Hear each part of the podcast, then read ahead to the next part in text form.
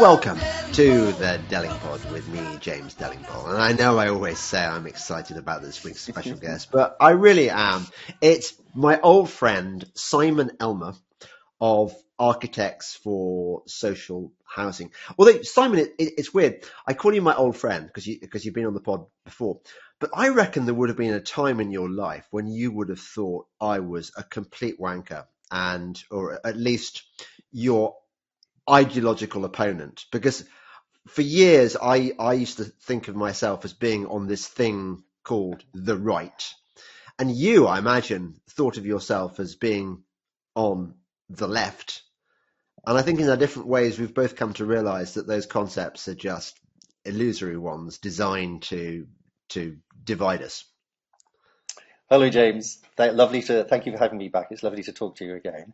Um, much worse than that, James. A few years ago, I didn't even know who you were, which is even worse than yeah. thinking you were on the right. Um, as, as, you didn't know who I was either.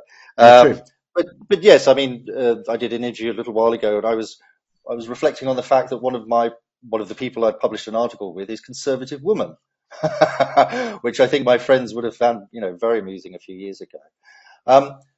I think because of the, you know, we talked about this last time, the work I did with Architects for Social Housing, which is based in London, most of the work we did was against Labour councils demolishing council estates, mm. uh, which is primarily what they do at the moment. So my belief in any kind of opposition between at least the official left and the official right died well, well, before this, I think, in a way. I was, I was very beginning to doubt that.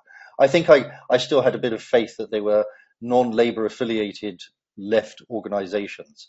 But my faith in them has also disappeared with their, uh, their complete collaboration with what's been going on over the last three years.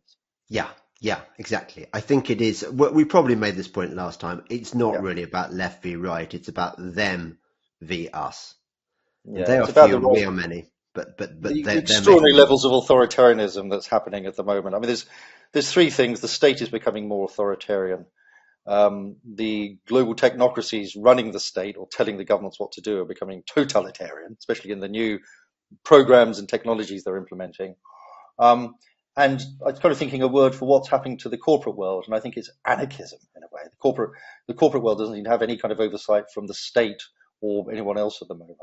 So those sort of three elements, I think: corporate anarchism, state authoritarianism, and I guess technological totalitarianism, digital totalitarianism. Well, of course, I was thinking about the corporate anarchism. We've we were were this is what Hollywood does.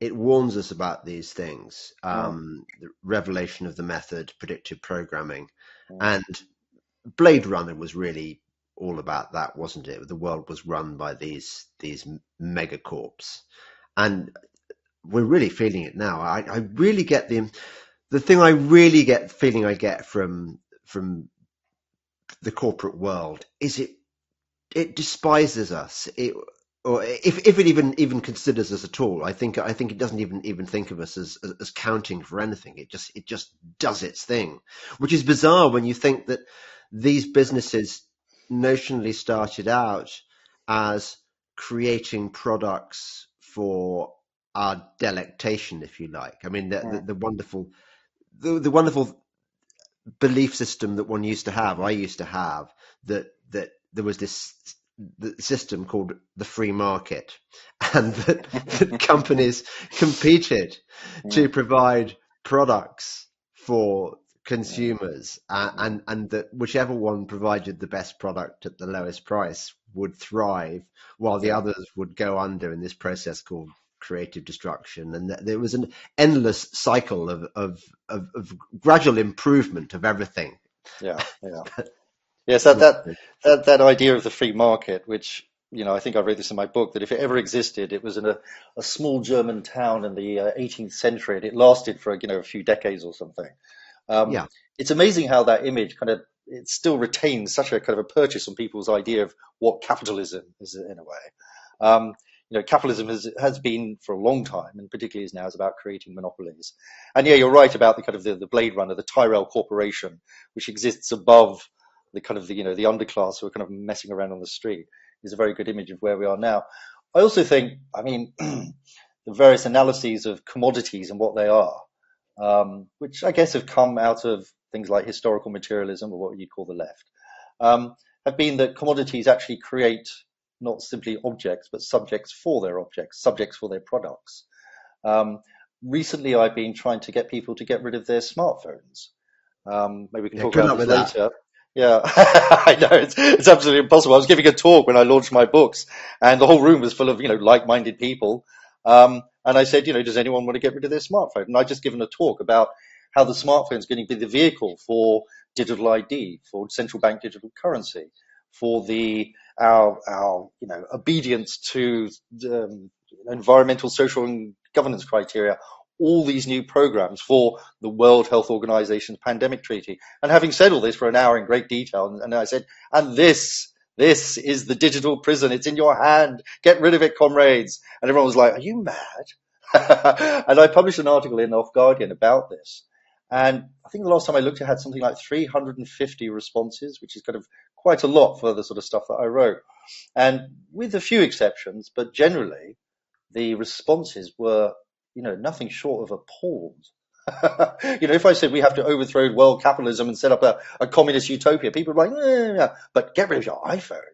Um, and it really convinces me, you know, when people protest too much, you realize you've really struck a kind of a, a nerve there. Yeah, Um, I, I've got a story that, that Yeah, echoes echoes that, which is that I was recently in in Singapore, and I went. That some some friends have this zip line company, and it's a it's a really good zip line. I, I, I recommend it. The one the, I think there's only one in in in Singapore. Uh, anyway, you you get to the bottom, and in order to get your photographs from your from your ride, you know, pictures Mm, of picture of mm, you going Yeah, or yeah, whatever, yeah. um, you have to upload this app onto your phone, and uh, it, it then gives it access to all your photographs in your Mm, your mm. phone. Your life. Yeah. And I, th- this this young guy was a nice guy was was helping me to install this, and I was thinking, well, hang on a second, why am I installing this app that I don't need to get photographs I don't particularly want of me going down a wire? Um, and I said to, I pointed this out to him. I said, look, this is just crazy. I'm just giving th- th- this this app seems to want information on on on me, Mm, and he said, have you looked at the terms and conditions for, for your for your iPhone? Have you looked at the terms and conditions for? Yeah, they they know everything about you. You're selling your soul.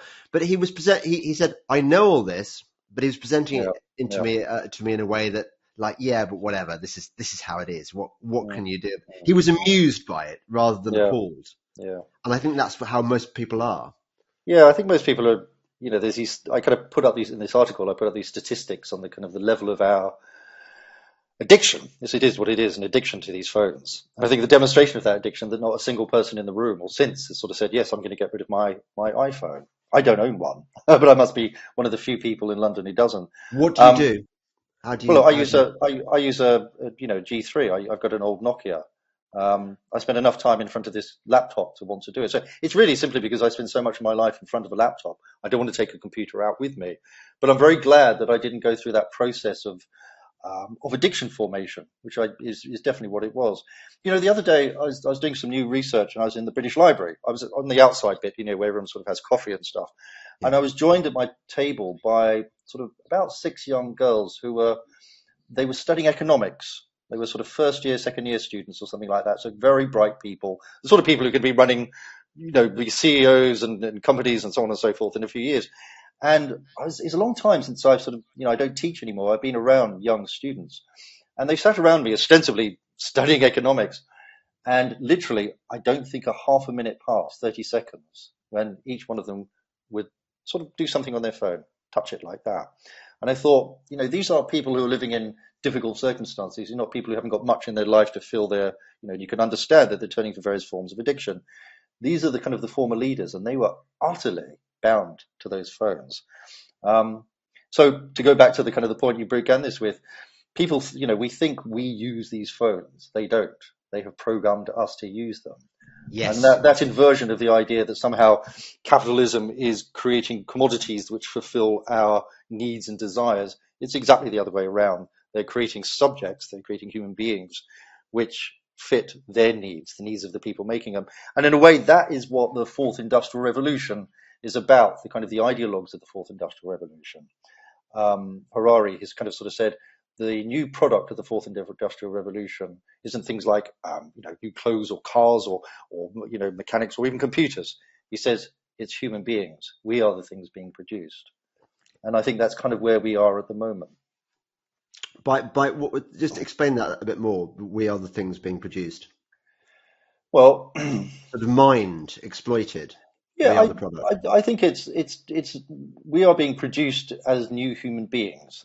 I think right. all totalitarian ideologies, whether it's Nazi Germany or Stalinist Russia or, or you know, communist China or something, have this idea that there is a new man, there is a new figure who's going to become the, the dominant, um, the new model of how human beings relate with each other.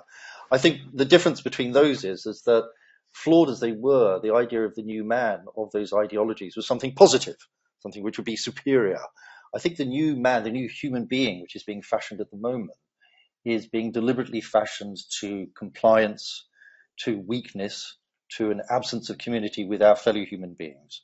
You know, uh, the other day, I've been putting this off for a very long time, but I know that I have to write an article about trans ideology, um, which I don't see as being uh, coincidental. You know, it's enormous investment um, financially in, um, uh, you know, through, through company sponsorship, through new legislation. I don't see this as incidental to this great reset of Western civilization. I see it really at the heart of the ideology. And trans ideology is a transhumanism. Um, on the on this kind of spurious idea of trans rights, young children are, you know, given this choice that they can choose what sex they are. What they're actually mm. given a choice is just to mutilate themselves. But there's there's two things going on. One is the way that we think, the way we behave, our patterns of behavior, creating forms of addiction which are which habituate us to certain patterns of behavior and compliance. But I think there's also a big change going under in our biology as well. Um, I think the trans ideology is encouraging us to regard our bodies as a kind of a, communi- a consumer choice that we can choose what we are. The whole idea of identity politics is you can search around for an identity and say, I am this, that, and the other. Um, it's about focusing on who you are or what you are now. It's not really about who you are. You can choose what you are, um, rather than your relationship to the world or to each other. So it's a very fragmenting form of ideology. But I think it's also, I think it is becoming kind of a bit like, you know, Aldous Huxley's Brave New World. It's not just about the ideology. They are trying, I think, fundamentally to change our biology. And they're very open about that. Harari says, you know, Yuval Harari, the, the kind of the advisor to, to Klaus Schwab, says the product of the fourth industrial revolution is the minds and bodies of human beings. And I believe it. Yes. Yeah. Yeah. And it's interesting, isn't it, that that his book has been on the bestseller list, very heavily promoted. I mean, when you once you understand just how all the different industries move in lockstep, that that it, it's my belief. I don't know whether you've you've you've um, reached this conclusion as well. That no book that becomes a, a bestseller does so without essentially the the design of the publishing industry. It's I, I don't I, the, the, there are very few kind of quality books that slip through the net and somehow by accident become popular.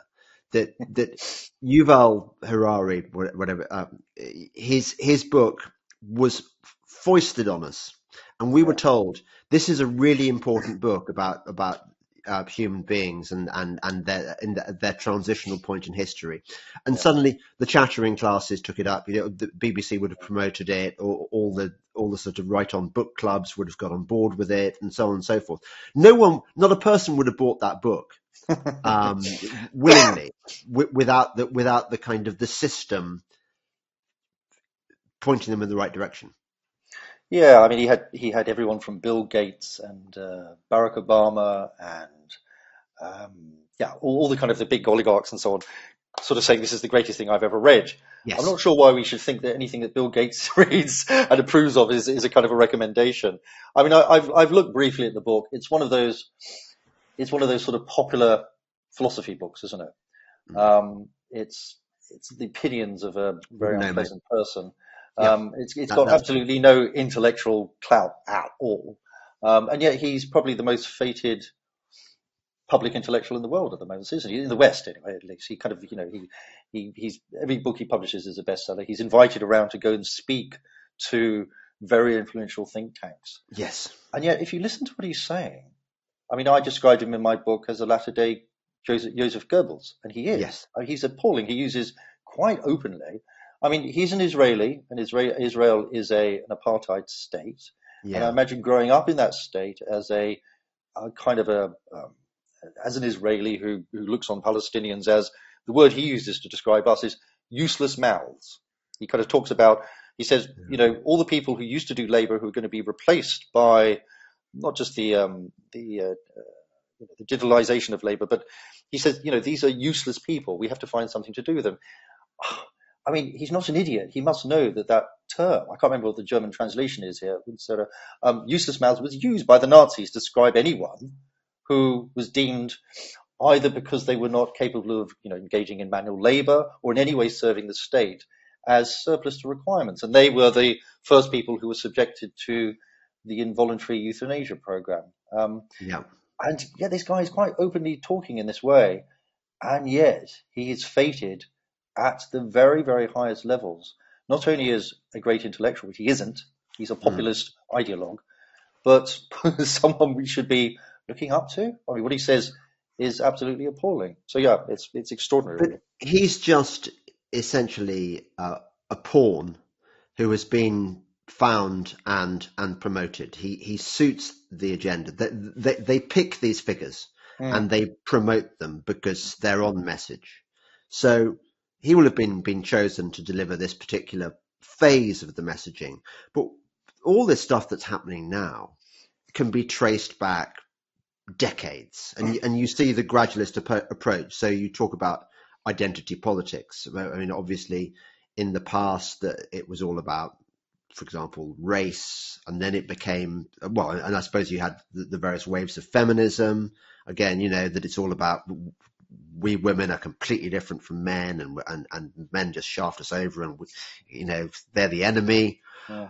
always but always it's about it's about division and and confusion they want yeah. to turn us yeah. against one another so that they can control us better it does go back a long way i mean i remember when i a long time ago now but when i was doing my master's degree at ucl in london um, and this new term came out I, um, uh, was it political correctness and I didn't really know about where it came from. It obviously came from the States. All bad ideas come from the United States. Um, and it was adopted very quickly. And like a lot of these ideas, they seem on the surface of it to be liberal, I guess. You know, these things about, mm. uh, you know, com- combating, uh, you know, discrimination and all this sort of stuff, not causing offence and so on and so forth. And, you know, identity or politics, which seemed to come shortly after that, um, critical race theory, and now, you know, woke and then trans. All these things are so successful and they've been adopted so uncritically by liberals, by university students, by the liberal middle classes, um, and held up as kind of new. Um, they've, they've become the new credo, if they like, of, the, of, the, of this generation. Yeah. On the face of it, they seem to be good things, but they really, I think, you know, unveiled themselves now, or been unveiled by people like us, as being incredibly insidious ideology. I mean, I think what we're talking about is, I mean, this is what I've been thinking about recently when I was thinking about what, what we were going to talk about. Yeah, yeah. You know, we mentioned this before. We're both a bit dispirited and sort of, you know, what exactly, where are we now and what are we trying to do? I think I'm trying to understand. this, I think, is something where history can help us a little to try and understand this. How it has been, how has it, how has it, how has it been possible for what apparently seems that at every level of life, from not just the top of the, the, you know the CEOs of corporations or the top of government or the top of our kind of civic institutions, but apparently all the way down through unions, through through the kind of civic bodies, the, the kind of the balances and checks, you know, the checks and balances, this phrase we use, which is somehow something inherent, something which is woven into the warp and weft of democracy, that mm. fascism or totalitarianism or authoritarianism can never come back because these but checks and balances are woven into our civic society. And yes, we might have a bad government, we might have a, a corrupt corporation, we might have a bad police force, we might have all these sort of things, but these checks and balances will keep them in place, whether it's the media or whatever. You know, the media can be corrupted by, um, you know, by, by highly powerful oligarchs and so on, but there's always a checks and balances. And what's happened is those checks and balances have somehow been taken away. They've been undermined. And I think it's been done in two ways. I think on the one hand, 40 years at least of neoliberalism, which has done a number of things, but one of the things it does is it has disinvested from these civic institutions, not just the state, but civic institutions, from universities, from the media, from education, from parliament itself, if you like. They've all been disinvested and into that vacuum of a lack of the NHS, another example, have come very, very, very powerful billionaires, multi-billionaires, um, mm. Who have, as we know now, when we look at things like the uh, Bill and Melinda Gates Foundation, how far it has penetrated into almost every aspect of our society, not just merely medical and health institutions, but our media, our, our universities, everywhere.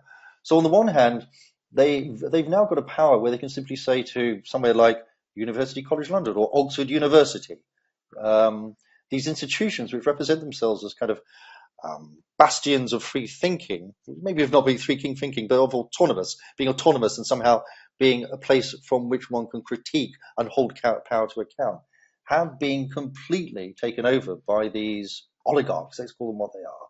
Yeah. Um, so that's one of the ways it's been done, and it's filtered down everywhere. It's filtered down to places I don't think we could have imagined.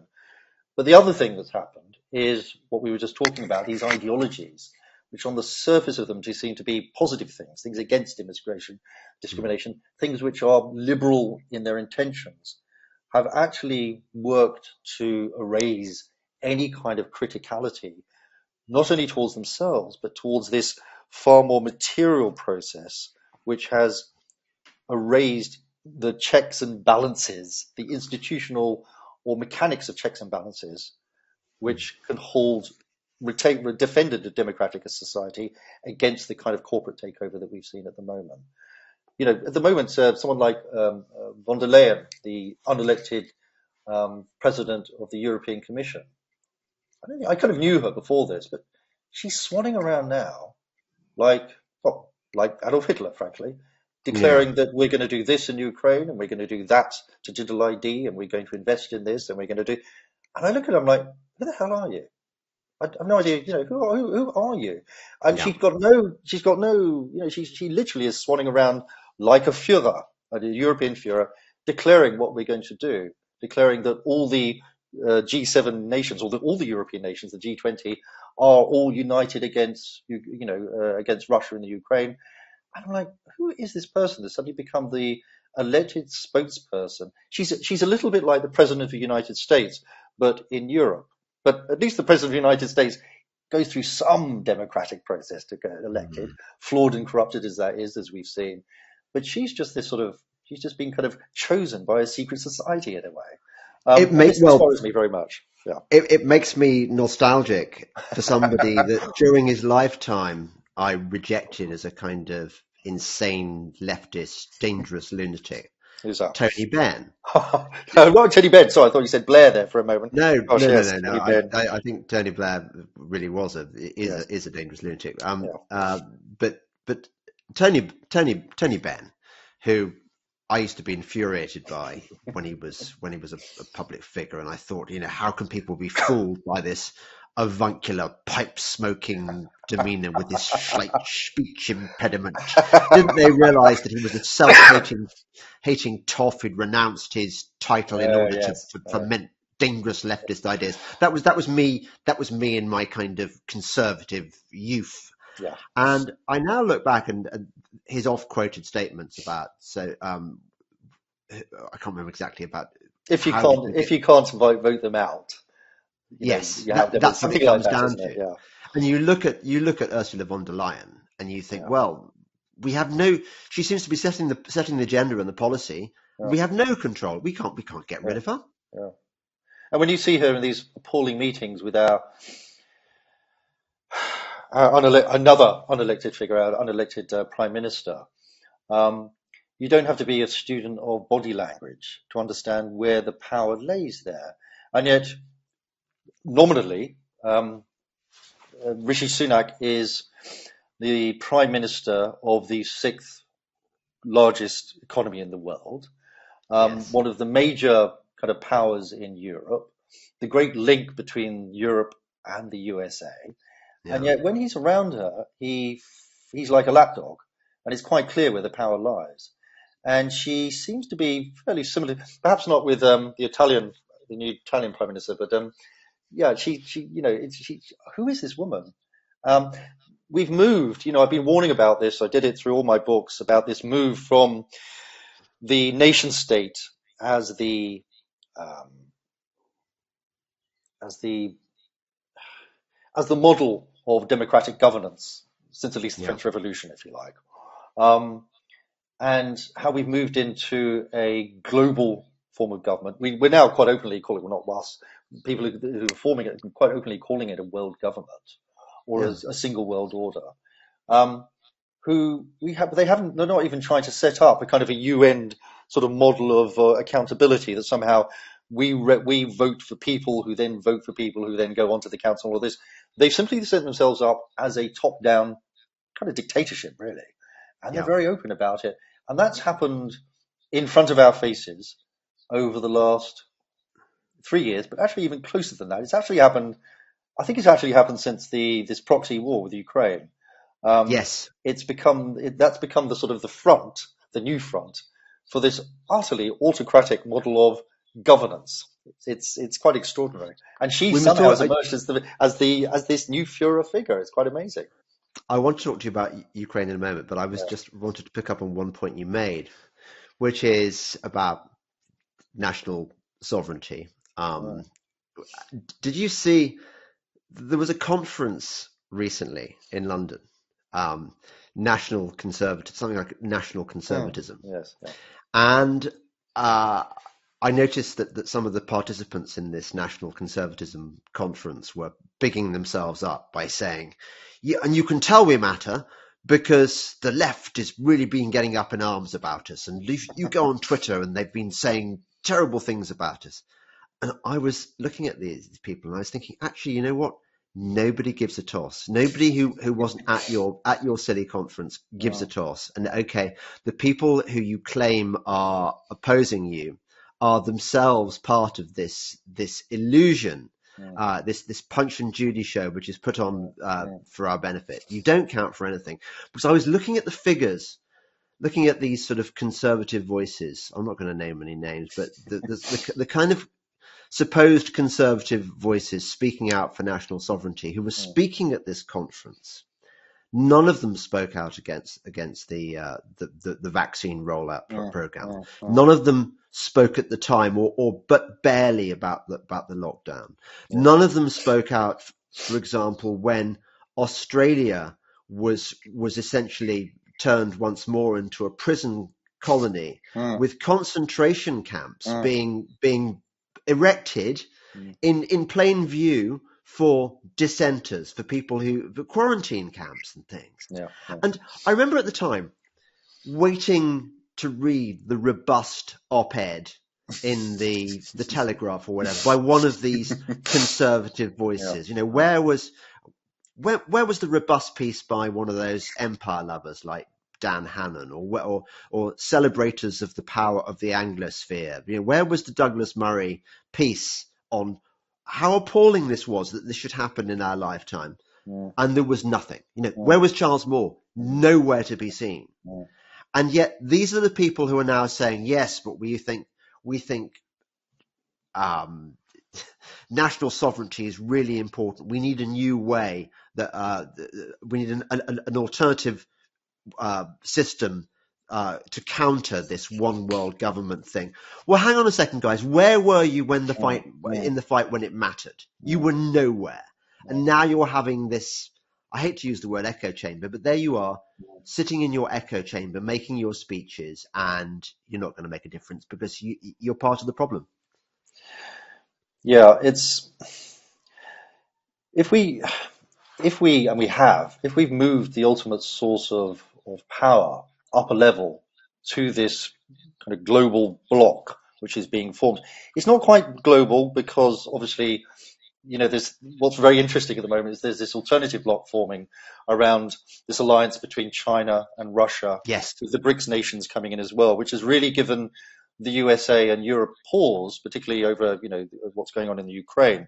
I was Yes. kind of hoping it would lead to them standing down, but there's definitely a Western, a new Western bloc being formed. It's been there for a long time, and it's very much now around not the USA and the UK, with us playing our typical role of the sort of the lapdog on uh, Blof- Blofeld's kind of you know stroking uh, stroke and cat. It's now very much about Europe and the USA becoming these two kind of superpowers. Um, since power has moved up there, you've then got to think, well, what is the role of national governments now? I remember very, very early on, um, actually, it was before all this, it was in his book, uh, what was it called? By Lord Sumption, uh, Jonathan Sumption, the, the former um, Justice of the Supreme, Court. Um, in his book, what was it called? Trials of the State. He gave those Reith lectures, which ga- I think they published it in 2019, just before this. And at the end, he ends with a kind of a, a prediction about what's happening to our democracy. And I think he was reflecting on the whole sort of the, you know, the tortuous Brexit process. But he said, he said, this is how democracy dies. And it doesn't happen with, in, in mature democracies, you don't have uh, people coming out onto the streets. You don't have people taking over. It's not a coup. It's not like somewhere in Chile or something like that. He says the facade of democracy remains, but the actual mechanics of it have simply been, you know, erased, if you like. And he says if this happens, it will be our fault because it can only happen in a democracy when the people who constitute that democracy, because it's not just the institutions, it is the public, it is the population as well, um, don't defend it strongly enough. They don't stand up for free speech. They don't stand up for the the, fund, the fundamental principles of this. And I agree with you absolutely that these, what Parliament now, perhaps it has been for a while, but it, now it is absolutely, is a spectacle of democracy um, it's almost like a game show. It is a game show. You know, everyone It is a watches um, uh, Prime Minister's Question Times every every week, and they actually think this matters. They think this is actually something which is having any kind of effect whatsoever. And people sit there and they fight with each other and they call each other's names and they denounce each other and they say, you know, Tory, what's the insult they, they use, the Tory Tory scum or something like that, and then Labour are kind of loony left and all this stuff. And it is a Punch and Judy show, and it's amazing they can keep it up. But I guess that's their job. They are actors in a in a theatre. Um, Yeah. And it creates you know sometimes I, I go on I go onto Twitter I go onto Twitter a lot and I see these kind of old school leftists the kind of the Corbynite lot who still think there's something at stake in Parliament. They still think there's a chance that if only Corbyn had taken over Parliament if only he'd formed a government that somehow you know we could all go into this lovely you know people like um, uh, what's his name Owen and uh, you know the whole kind of Corbyn Corbynite sort of stuff they do do to think that this is a source of you know kind of power and stuff. And you, I agree with you. You kind of want to say to them, when do you think this all happened? You know, when when, when do you think this this threat of a global new world government happened? You know, you really think some sort of national conservatism is going to take back power? It's just another Punch and Judy show. Um, It is. it's, it's you see it. You know, we see it with um, uh, what's his name, um, uh, Matt Hancock now being interrogated about his his affairs under lockdown and things like that. Nobody actually asks what on earth he actually did during that time. You know, the appalling kind of crimes against humanity he was responsible for, and nobody actually asks him about, you know, what is actually going on with the World Health Organization here. These are all distractions to stop us Yeah. looking at the real threats which are coming, which are being implemented right now, and which the press is completely and utterly failing to cover at all.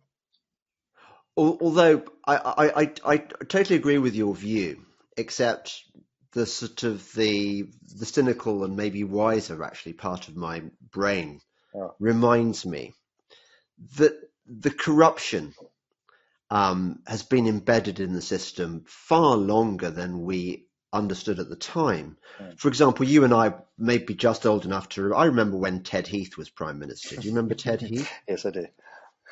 Uh, I mean, here you've got a guy who, in all likelihood, was a, a murderous paedophile who was in 10 Downing Street and bumping off rent boys Mm. on his yacht, Mm. on his yacht Morning Cloud. You know, we, we were always encouraged to see to, like what what do we know about Ted Heath? What or rather what did we did we know about at the time about Ted Heath?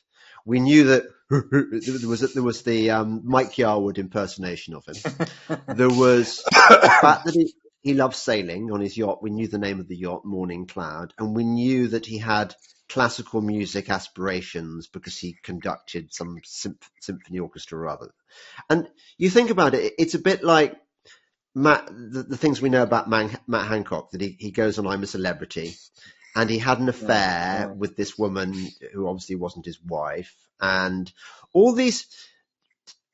I, I, I, I noticed the same thing going on with with with Labour MPs. They often they'll often pick issues sort of they troll they troll the right and they sort of they sort of appeal to their kind of rabid fan base by picking on uh, silly racial issues or whatever, Yeah. you know, making a fuss about this. Like Diane Diane Abbott is the is the mistress of this, Yeah. talking about slavery and and and and and and and so on. None of this is really relevant to the lives of of the people that their their job supposedly is to serve. The, the, the, people people care about things like the fact that that they can't afford to heat their homes Yeah. because of because of net zero. They care about the fact that they can't get jobs anymore because so many jobs have been destroyed Mm. in the in, in the during the fake pandemic and so on. So y- yes, you're right. We've got these pantomime figures in Parliament who don't do anything that, that, that is any use to us. But I would suggest to you that they've been bad actors for, for much longer than we realised. Yes, definitely. I mean, I, I almost pine for the days of Thatcher's governments and that, that kind of that wonderful group of weirdos that she had in her cabinet. You know, they they were they were kind of extraordinary. The people we have in, you know, I've said many many times, and I'll repeat it all the time. The Parliament we've got now is the worst Parliament we've had in my lifetime, probably in living memory, probably beyond that, probably in modern times at all. Um, Yeah. They're mediocre people. I got the feeling that the kind of the people around in Thatcher's government, they were corrupt and awful people, but they weren't mediocre. They kind of knew their stuff in a way. Um, you might not agree with what they were doing, but they weren't mediocre people. I think Parliament now is simply not up to the job of governing, governing or holding the government to account at all. Yes, Um, they were they, they were kind of crooks with hinterland. they, they, they might be might be terrible people, but at least so Lord Carrington had had been in the Guards Armoured Division and and had, had been on the sort of the, the, the doomed attempt to rescue Yeah. um, the paratroopers at, at Arnhem, and and uh, uh, Willie Whitelaw had had got an MC in in in the Mm. Second World War, I, I suppose. Yeah, so they had had a past, but I mean, when, when, you know, every now and then I, I, I kind of go into who actually makes up our parliament, usually when there's been a vote, and I'd like to see who voted which way and stuff.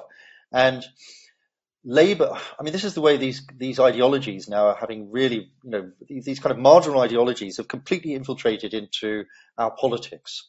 Um, identity politics means that most of Labour, and particularly in its London constituencies, are chosen because of their identity. That is, Hmm. what their religion is, what their race is, what their sex is, um, maybe what their sexuality is, whatever. Um, they're chosen because people will go out and vote for them because they'll go, well, okay, here is a black or Asian or Muslim or gay or female or whatever. And if you look at the constituent, you know, the people who make up the Labour Party, it seems to me, and this is my knowledge of kind of fighting with Labour for a long time in kind of housing policy, that they've been chosen not on any kind of qualifications they've got as, you know, someone who you might go to for advice, someone who might know how to re- read a legal document, someone who understands anything about the economy. They're chosen as kind of cheerleaders to go around and rustle up votes to get that constituency to vote Labour. Um, unfortunately, when they're then asked as MPs, as sitting members of Parliament, to scrutinise a document, which is, you know, like the documents that were just taken away so many of our liberties, or to engage with something like the repercussions of digital ID, they simply don't have the chops to do it. They simply can't do it at all. Whereas the makeup of the Conservative Party seems to me very different. They're people who seem to be entrepreneurs, basically. They got there because the Labour, the Labour Party and the Conservative Party are such different animals. The Labour Party is this sort of vast organisation. The Conservative Party is, is a very tight, small organisation. And they don't get people in to rustle up votes. I think England certainly England, but Britain generally defaults to voting Conservative. You know, has historically, and it does all the time. They're not worried about, I think, so much getting votes. They have a crack team, which they call the cabinet, who are there to disparage the opposition. Um, but the rest of them are there because they're good at what MPs are primarily there for, which is to lobby for corporations who will then receive preferential treatment and return will spend, spend a huge amount of money um, supporting the um, the Conservative Party. So they, they're both operating on very different mechanisms, I think, of of, of, of parliamentary engagement. Um, but unfortunately, I don't think any of them, certainly on the Labour the Labour side, have any literally don't have the intellectual capacity or the education or the life experience or the um, what they've learned from running a company or something like that or anything at all to read a document, uh, to read a bit of legislation. And that is primarily what the legislature is there for. Parliament is a legislature there that just scrutinise documents and hold governments to account. They can't do that. They literally can't do that. And I think that's why the appalling dis- the dismantling of our democratic institutions and the checks and balances that we were talking about before has been done so rapidly and with such ease over the last three years. I I think there's no doubt that things have got dramatically worse in the last few. Or, right, no, let me put it another way. I think they have become more shameless and overt in displaying their utter contempt for what we imagine, what we've deluded ourselves is, is, is this thing called democracy. Yeah. I think that actually elections have, have long been rigged. Uh, I, I, I think that whenever they have a debate about something, the issue has been actually decided long ago, and that, that the, the, the, the discussion, the back and forth is just a, a, a fig leaf to, to, to give us the false notion that that that we that, that an element of kind of cost benefit analysis has has gone into this this stuff. I I, I I'm I'm I'm more cynical than you that I think that this this rot goes back a very long way. Just picking up on, on one point, um, on which I agree with you, by the way, about about the the way that all the institutions have been captured. Mm. Um, that the the universities, um, for example, that they've you know you've you've got how how easy it is to capture institutions yeah, and, yeah. and subvert them. And I was thinking, the playbook for this goes at least back to was it 1911 uh, with the the do you know about the is it the Flexner report? No. In the US. No. Okay. So um, Carnegie and Rockefeller, mm. two of the robber robber barons, um, who were just raping raping America, raping the economy, raping mm. just just grabbing what they could. I think after I, I, think I'm right in saying that this this was partly a response to the breakup of Standard Oil, mm. which meant that their monopolistic business model was no longer going to make, going to make them as disgustingly rich as hitherto. so they needed a new way of of just just leeching off the system. And they decided that they would transform medicine into the into the behemoth that it's become today. Yeah. So they decided to.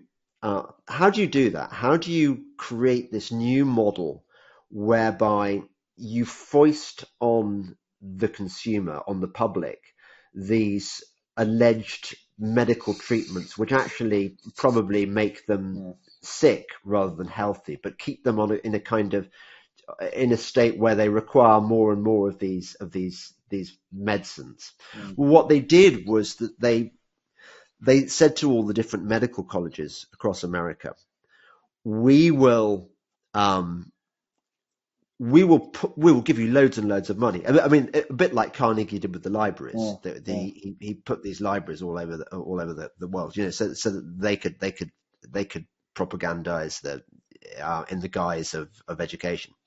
Um, we will fund your medical college, but here's the deal: you've got to accept our man our, our, great new guy is going to come and run this college for you. Yeah. And and of course they would they would parachute into these roles people who were on board with this new Rockefeller Carnegie medicine. I may have got the details slightly wrong, but this is the essence of it. That that money talks, money, and these people have unimaginable amounts of money. Yeah. They can buy up every institution. And you're right. Back in the day, it may have been possible that, that there would still have been these crusty old dons and professors at universities who would have held out against this stuff. Yeah. But they don't exist anymore, I don't think. Hmm. I, I, even uh, I, when I was at university, it was very, very rare to have, have professors who who were like that, who who who uh, stood up for, for values regardless of politics. Yeah. Now I think they don't exist at all.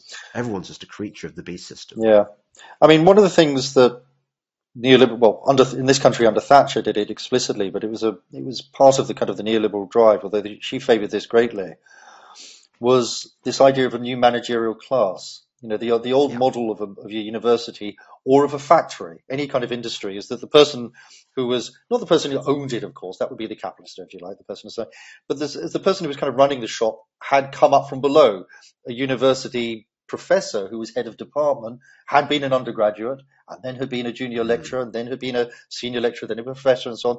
And they kind of knew something about how a department is run. And a university department is not the same as a telephone company. It's not the same as a factory floor for a, you know, someone who's building cars. It's not the, some, the same thing as a, a doctor's surgery. These all have particular cultures. They have typic, typic, uh, particular uh, mechanics of how they function best. And neoliberalism came in and said they're all businesses. Everything was reduced to a business, and therefore they installed at the top a managerial class who had absolutely no experience whatsoever about the culture of that particular industry, whether it was education or mechanics or whatever at all, whether it was running an airline, they simply kind of parachuted people in. And certainly in things like education, which I've got experience of being a, you know, from that uh, industry myself, but I imagine it's the same in the media and everything. Um, it's created enormous problems as well. You know, I, my partner, my girlfriend is still in for her sins, still part time in, in education. And you don't have heads of department now, you have a line manager. Um, and you know they've got absolutely no idea about what it is to what what are the student experiences in that particular field. You know, you, um, so yeah, I think that's that's one of the consequences I think of neoliberalism, where everything is seen as a business. Everything's a business, but it's it's. I mean, all these things are gradual and they're incremental, but there has been some very fundamental shifts recently. I think the way that I mean to identify Oxford University our greatest university, if you like. It's collusion in the AstraZeneca, um, you know, gene therapy. Um, and yes. it's, it's complete lack of apology for the, the thousands of people that that poison killed. And it's, you know, that it's, it's you know, the knighting of, uh, what's his name, Andrew, I can't remember his name now, the people involved in it it's just disgraceful. And you know, one of the things I did in, my books, which I hope we'll get around to talking to in a minute, um, is, yes. is is to look at the. Show us your book. Okay, well, this is books. So the, these these are the two new books. One is the first volume, the collections of essays. One is uh, Virtue and Terror, selected articles on the UK biosecurity state. That's volume one, and the second one is the new normal, which is volume two. I'll probably have a third one coming out the way things are going at the end of the year. Um, can I can I just give a, a, a quick plug? Yeah, so, that, so um, yeah. on, on, your behalf. Um, they are really really good scholarly books of essays um, on on the emergent biosecurity state, on on the corruption, malfeasance, and so on that happened during the so-called pandemic. And one of the problems I had before we started this conversation was knowing which of the many threads in your book to pick up. Because I, I, I would certainly, write it's a different book. I, I think it's actually probably more readable, but I would, in its significance, I would say it's it's up there with the Robert Kennedy book, which which which I think blows the the, the, the uh, RFK book on on the the history of of of um, Anthony Fauci, the real Anthony yeah, Fauci, yeah. and all all the all the monstrosity that went into that. You know that it's not a it's it, it's not a bedtime read, but it but it is full of of really interesting information. And I, and okay, so you've you've picked one of the many excellent examples from the book about the the, the AstraZeneca thing yeah. and this. And uh, uh, I think I'm sure you mentioned in the book the way that the woman who was made a dame who was given a standing ovation at, at Wimbledon for having invented this or been involved in the development of this jab, which we now know cause people to have fatal blood clots and things. It's what it's, it's probably the most dead. It is definitely the most deadly of the various experimental forms of gene therapy. It's different to the mRNA uh, um, vehicle, but it's still a form of gene therapy, and it's it is an absolute bloody disgrace what it did and is continuing to do. I mean, the whole the whole history of the development and uh, rollout of that vaccine, in, in inverted commas, um, has been just completely buried by the press. You know, now they're kind of selling it to African countries and things like that because they don't really care about what the kind of the damages it does to it, and everyone associated with it um, is I mean, what's his name? Pascal Pascal. I've forgotten his name now. Uh, the Australian guy who's the head of the, the CEO of it, you know, was best friends with uh, Prince, oh, sorry, King Charles now. Um, everyone in it has been either made into a dame or a knight, which kind of immunizes them. It's one of the things that is associated with that fake vaccine, which actually does confer immunity. That is, the people who developed it are now apparently immune from prosecution. Will be very, very hard because they have been effectively, you know, welcomed into the uh, into the aristocracy, if, if you like. Um, one of the things I did in my, yeah. my book, going back to kind of uh, Oxford University, the levels of funding it is accepted, not just from, um, but primarily from the Bill and Melinda Gates Foundation, are absolutely astronomical. Um, and the individual funding of people involved in the development of the AstraZeneca gene therapy are also kind of, you know, their own practices, their own uh, studios, their own what do I call it, workshops are all privately funded by. Basically, you know, the corporate the corporate world has taken over in this vacuum which is created by defunding from government. They've taken over these institutions. And it is an absolute bloody disgrace. You know, I come out of academia and I think the way that the way that these so-called intellectuals who are meant to be one only one, but one of the checks and balances which holds on and defends democracy, has been completely and utterly bought and co-opted by it. Um, yeah, and that's something I try to I try to document and to uh, record in these books because one of the reasons these these the articles in these books were written, as you know, over the first two years of the uh, the, the, pandemic, the, the, the, lockdown, if you like. Um, and I published them after I published my book, The Road to Fascism, which did very well. And I suddenly thought, okay, maybe there is a kind of a readership for this. There had been a readership online. I think about the last time I looked, I had about 300,000 people who've read these articles online. Um, but then I thought, I'm actually going to put them into a book. Um, I did that for a number of reasons. One of them is a few months ago, everyone started saying, oh, we were wrong about lockdown, maybe. Maybe we were a little bit too harsh. It was definitely the right thing to do. We were a little bit too harsh about it. Oh, maybe the vaccines, uh, not the vaccines, but you had people like Chris Whitty, who is one of the leading figures in justifying lockdown and um, the kind of the declarations of SAGE, of this the scientific advisory group for emergencies, and ultimately for the, the, the kind of the, the gene therapy rollout. And he started saying, in the face of this huge increase in excess deaths that we've had over the last year, um, he said, well, maybe lockdown and the withdrawal of medical diagnosis um, or um, and, and, of treatment for 68 million people for two years, maybe that was going to have a kind of a knock-on effect. And then the, the you know you had journalists coming in and saying, well, we should call an amnesty now because okay, maybe we were a little bit overzealous, but but you know we didn't really know what was going on because this was unprecedented and stuff like this. And this really got me annoyed, and a lot of other people got annoyed. I'm very happy to say that people sort of said, you can you know you can take a flying jump. Um, it was a lot of us in different degrees and different ways. We knew almost from the start, or very shortly after the start, or within six months, or whatever the time was, that locking down a country for two years would have incredibly and appalling effects on the economy. We knew that the kind of um, financial measures used to address that, specifically quantitative easing, uh, in this country, nearly 10 billion, was, um, sorry, not 10 billion, 1 billion, um, would cause, uh, you know, rising inflation. We knew that um, putting um, businesses on furlough would lead to a huge rise in bankruptcies and loss of jobs and so on. Um, we knew that rolling out a experimental gene therapy program would have would kill thousands, injure millions, and have still unknown consequences from so on. We knew all this from the very beginning. And yeah. the fact that now a lot of journalists, doctors, and politicians are now saying, oh, well, we didn't know that. We did the best we could. That is a fundamental lie. One of the things I wanted to do was to republish these articles. I, I, fiddled with them a little bit, but I wanted to keep them as they were to show that in was it March in May 2020, I wrote a very substantial article about the costs. I called it the collateral damage of lockdown. And I looked all around the world and I compared it to England. It was absolutely without shadow of a doubt that lockdown was going to kill thousands of people, millions of people worldwide, and destroy the economy. So anyone saying that they didn't know that is a liar. If I can work it out, you know, I'm not a doctor, I'm not an economist, and I'm not an actuary, but I was able to work that out. And I wanted to publish, publish these in a way as a historical document, one amongst many, which will show no, these people who are lying about what they did and didn't know at the time, they are lying about it. We can show why they were lying about it.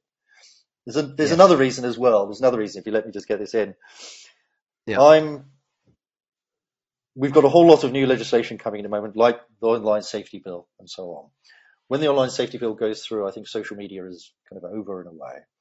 Um, you know, Twitter's censorship has kind of changed now because, you know, I don't see your, I don't see you online at all on Twitter anymore, James, and I don't see That's any right. of the other thousand people also I follow. I never see anything. All I see is um, Extinction Rebellion and Just Stop Oil, or I see stuff about the monarchy, or I see stuff about the Ukraine. That's all I get on. So it's not censorship anymore. It's not so much censorship. It's just that we don't see what we want to see. It's all a one-way speech now. Twitter is now telling us what we want to see. But when the online safety bill comes on and these online platforms are given the authority and the duty, it's not only authority, they're told they have to do this. Um, I think my stuff and a lot of other stuff written similarly like this, your stuff, will simply no longer be accessible. It won't simply have a warning saying Twitter says this could cause actual world harm. If you read it, it simply won't be accessible as well. I can see that various environmental fundamentalist groups, like the Intergovernmental Panel on Climate Change, will very soon, or soon, come out and say, since books use trees and we need trees to save the planet, books are killing the planet. And I can see books, which are a very strange form of information, when they, you know, the printing began, when was it, sort of 17th century or something, or 18th century? When it came out, the church was very worried about printing because people could start communicating with each other outside of the control of the church. They've always been a sort of subversive form of uh, a subversive medium. And I like books. I grew up with books, and I remember my father, who was in computers, said when I was very young, one day books won't exist because everything will be online, not online, but in digital form. And he was right, and I think that's where we're going. And when they do that, They'll have complete control over education. They'll have complete control over the media. They'll have complete control over all forms of propaganda that we live by. So I've been encouraging people to buy my books, not just because I want to get, you know, get my sales up and stuff and I'd like them to read this information, but I do believe genuinely that in a few years, I don't know how long, books will not be accessible. They will simply be seen as a form of killing the planet. And that means they've got complete control, particularly over our education system. Yes. The, well, this everything is coordinated and, and, and pre-planned, which is Google um, and, and and Amazon. Uh, I suppose it was more of an Amazon project. We, we we imagine that there are these people, these entrepreneurs who think up these brilliant ideas. You know, I'm I'm Jeff Bezos, and I'm just a, a, a far a far-sighted guy, and I'm going to set up Amazon. No, these people are, are, selected in the same way that Bill Gates was selected, that um, Mark Zuckerberg was selected, and of course, the fun- one of the functions of Amazon was this thing to promote the Kindle in order to get people out of the habit of of of, of reading books yeah. um, and put everything, make everything digital, precisely with the long term view that that we should no longer have this repository of of knowledge and diverse yeah. thinking. That that is and always was was the plan, and luckily for us, I there just as quite a, a significant portion of us would would not get we're not going to take the the death jab for whatever reason. And in the same way, I think a lot of us resisted the. I I I I had a go at Kindles for a while, and then I just thought I don't like it. I don't get the tactile pleasure of. Of, of, of reading a book and the smell of, of, of that you get from touching touching paper. So our, our human needs um, will always frustrate these these these. Well, not will always, but they do help frustrate the technocrats because we are humans and we are the things they don't want us to be because we have these emotions and these senses that they can't quite deal with. Yeah, I think. I mean, I come from a generation and a kind of a um, an education background, which was very critical of humanism. Um, its kind of uh, claims to universality, etc., etc., etc. And a lot of the theories that I grew up being educated in at undergraduate and postgraduate level, like discourse theory and post-structuralism and all these kind of terrible words and stuff, postmodernism and so on, were about attacks on humanism, which was seen to be at the heart of kind of ills like racism and all that sort of stuff. And I used to teach this sort of stuff. I understand it. Um, but I understand what it originally was as a critique. And unfortunately, a lot of clever people have taken a lot of those critiques of power, which emerged out of the 60s, like feminism, like black consciousness, like colonial studies, like critiques of language, of discourse theory and stuff, all things which are about trying to understand the nature of power and perhaps to combat it and to uh, to educate people and to enable them to have a more critical relationship to this wave of propaganda that we're getting from the media and the parliament and all this stuff, basic kind of stuff. But a lot of very clever people have got together and found how to turn socialism into identity politics, how to turn black consciousness into screaming racism at everyone, you know, who you disagree with, turning feminism into God knows what, I know woke or something like that. They've been very clever at about inverting all these critiques of power into means by which power can be defended. Um, and I think that's that's kind of where we got now.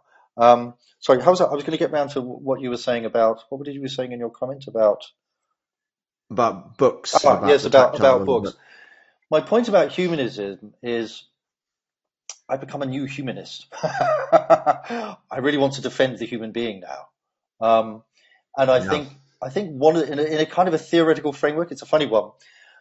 If humanism was right, and there is something called the human being, that we're not merely or exclusively a construct of ideology, power, uh, structures of society, that there is something peculiar and particular to us, which you can call the human being, and that this goes through throughout time and across the world. Of course, we're all going to have different cultural habits and so on and so forth, but there is something called the human being, and that something is worth defending. Um, if that's the case, we will win this battle. Maybe not now, but in generations to come, but we will win this battle because the human being will reassert itself. If we're wrong, and we are simply constructs of power, we'll lose it like you, I'm with sort of similar generation, and I, am a lover of books, and I've always I've got way too many books up in my. It's very difficult when you live in London, kind of carting these books around. Um, I love the smell and the touch of them, but what I like most of all is the independence they give me. I've got that book, and when I want to think about something, my mind will go somewhere in that book. There's a quote which is about that if I'm writing something, and I can find that book. I don't have to go online. I don't even have to go to the British Library and dig it out. It's there. It's accessible to me. And I've developed, mm. like you were saying, I've developed a relationship to books as objects. They're extraordinary objects in which you get a lot invested. But going back to that picture I kind of painted of me sitting down in the British Library with that group of, you know, very intelligent girls studying economics. Are they, have they got that relationship to books? You know, I said my partner, she, she teaches um, architecture at De Montfort University. And I remember under lockdown, she asked her class, um, when's the last? What, how many books have you read this year? What book? No, she said, what books have you read this year? What books about architecture? And they said, none. And she said, okay, what other books have you read? And they said, none. And she said, has anyone read a book? This is a group of students, first, second, third years. Has anyone read a book this year?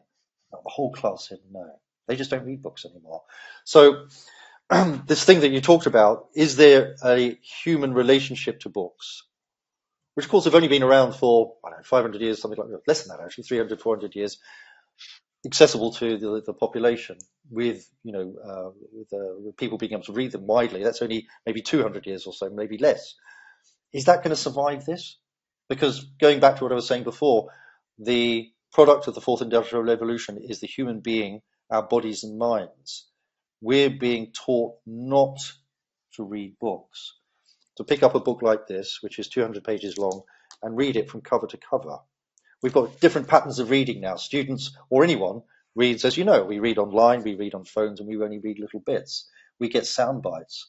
So it's not simply the text or the words, it's how these patterns of behavior, ways of finding knowledge, ways of thinking through the world. Because a book, finally, the most important thing about the book is it's a space in which you think for hours on end, just you and that book. And that is being deliberately and very, very aggressively undermined. Yes, yes, you're you're absolutely right. There was somebody somebody on my um my Telegram channel was we were talking. I was talking about this new Netflix series I'd been quite enjoying called Silo, set in a dystopian future where they all live in a silo. and I'd been saying this is this is actually pretty pretty good. I'm I'm, I'm enjoying it. And somebody said, I've it's nothing like the book. I've read the book and oh, and and and that episode three where they spend the whole episode trying to stop the turbine breaking down. You know, it's ridiculous. It wasn't given that prominence in the book. And I was thinking, duh, when was when was the the adaptation ever better than the book? The book is because you've got that special relationship. It's it's it's you and the author and in between is your imagination and it's a relationship with the words and and and and it takes you to a realm that you're never going to going to experience or, or very rarely in the cinema or, or, or, or with the television screen. And I, and I remember moments of my well getting lost in a book that, that, that the whole idea of, of being lost in a book. It's something you could you, whatever your troubles you can you can get involved with the emotional problems of you know, Anna Karenina has got it much, much worse than you. I mean, she really has. I, I, I wouldn't want to be in her shoes. Um, or identifying as I am at the moment with Levin. I think Levin's, Levin's my man. I, am totally with his relationship with the land and, and, and scything and stuff. Um, this stuff, yeah, I mean, I, I, I dread to watch a TV adaptation of Anna, Anna Karenina. Um, you, you, you, you could be right that this, that we could be the last I mean, actually, having said that, my one of my sons reads books yeah. and only books and reads them them all the time and, and reads lots of yeah. them and, and, and voraciously. So it's, but, but, uh, but he may be the exception. Mm. I mean, when's the last time you saw, but you've just answered that, but I, if I think about the last time I saw someone reading a book, like on the tube or in a park, on a bench, you know, even, even in the British Library, there's I've not many. Played that game. Even in the British Library, there are not that many people reading books. You know, they're sitting there with their, their laptops. There's not actually that many people reading books now. It's, it's kind of. I, I, haven't been to the British Library for a while, and I went back recently to do some research, and uh, I was amazed at how how much it had changed in a way. You know, it used to be a sort of a place of higher learning. You had to be postgraduate to get in there. Now, it kind of there's a big sign outside saying we're open to everyone, which was when I was, you know, when I was an undergraduate, we couldn't get anywhere near the place. Um, and yeah. it's now full of people working on their, their laptops. They're not really reading books. So I think books are a threat. And that's one of the reasons, not the only one, that I encourage people to not just buy my books, but buy books as well, and hold on to them. Do you know what, Simon? You, you actually going back to the beginning of this of this podcast. You have actually helped my wife in her campaign to get me off my bloody um, iPhone. And you're right.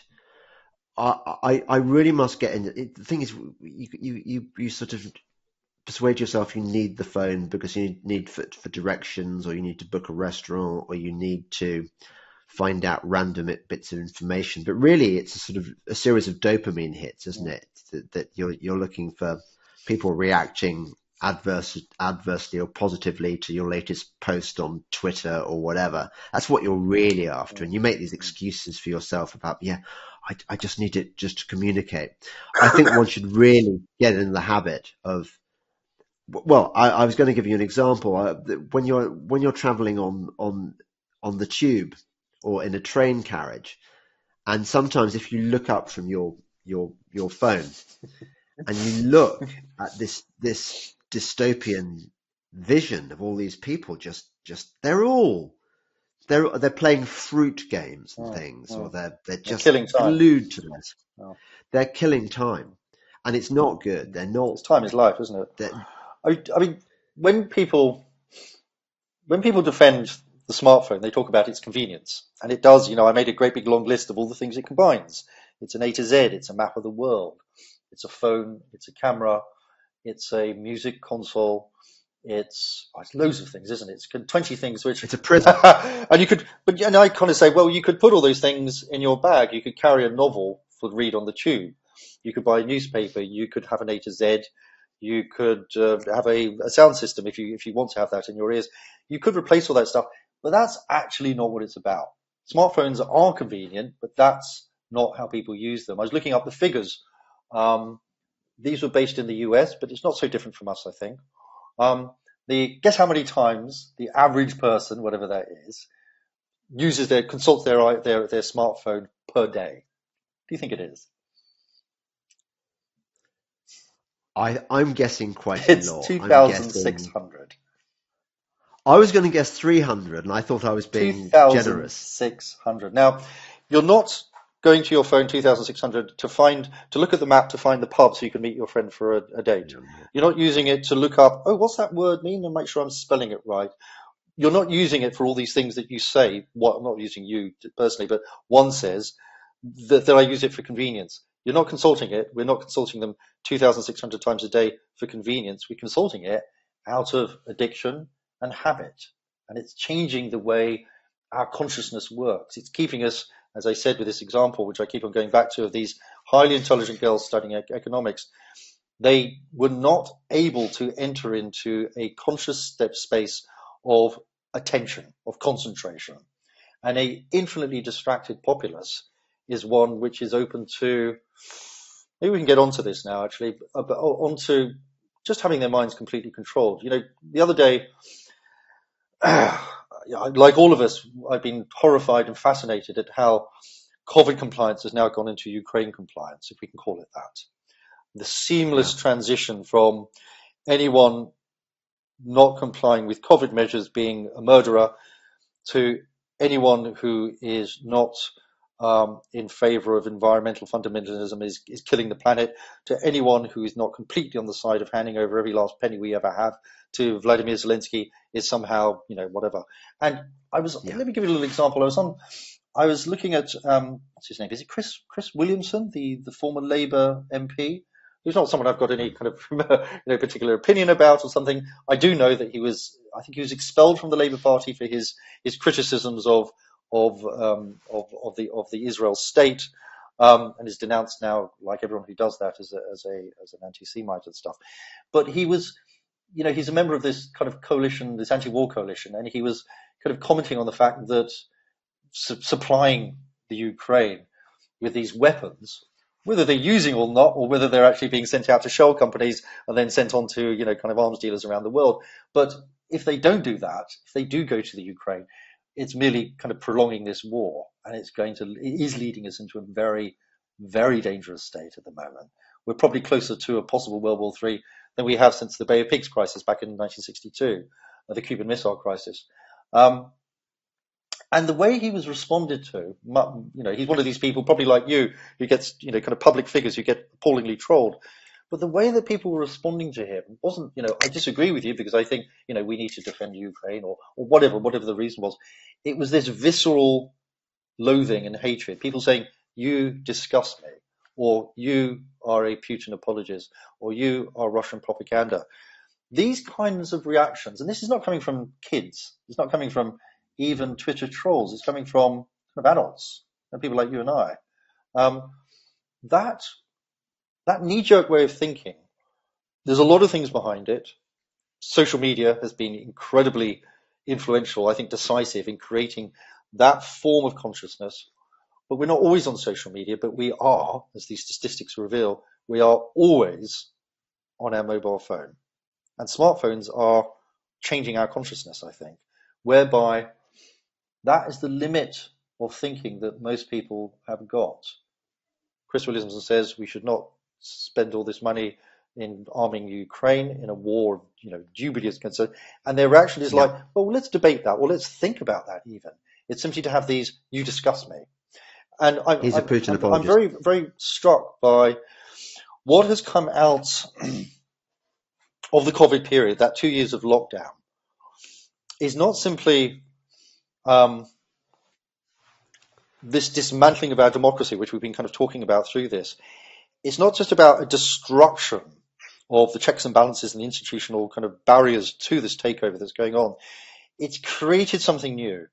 And I think it is new. Obviously, it goes back a long way because, you know, we were talking about all these things have a long genesis, but there are qualitative shifts, which I think we've entered into now.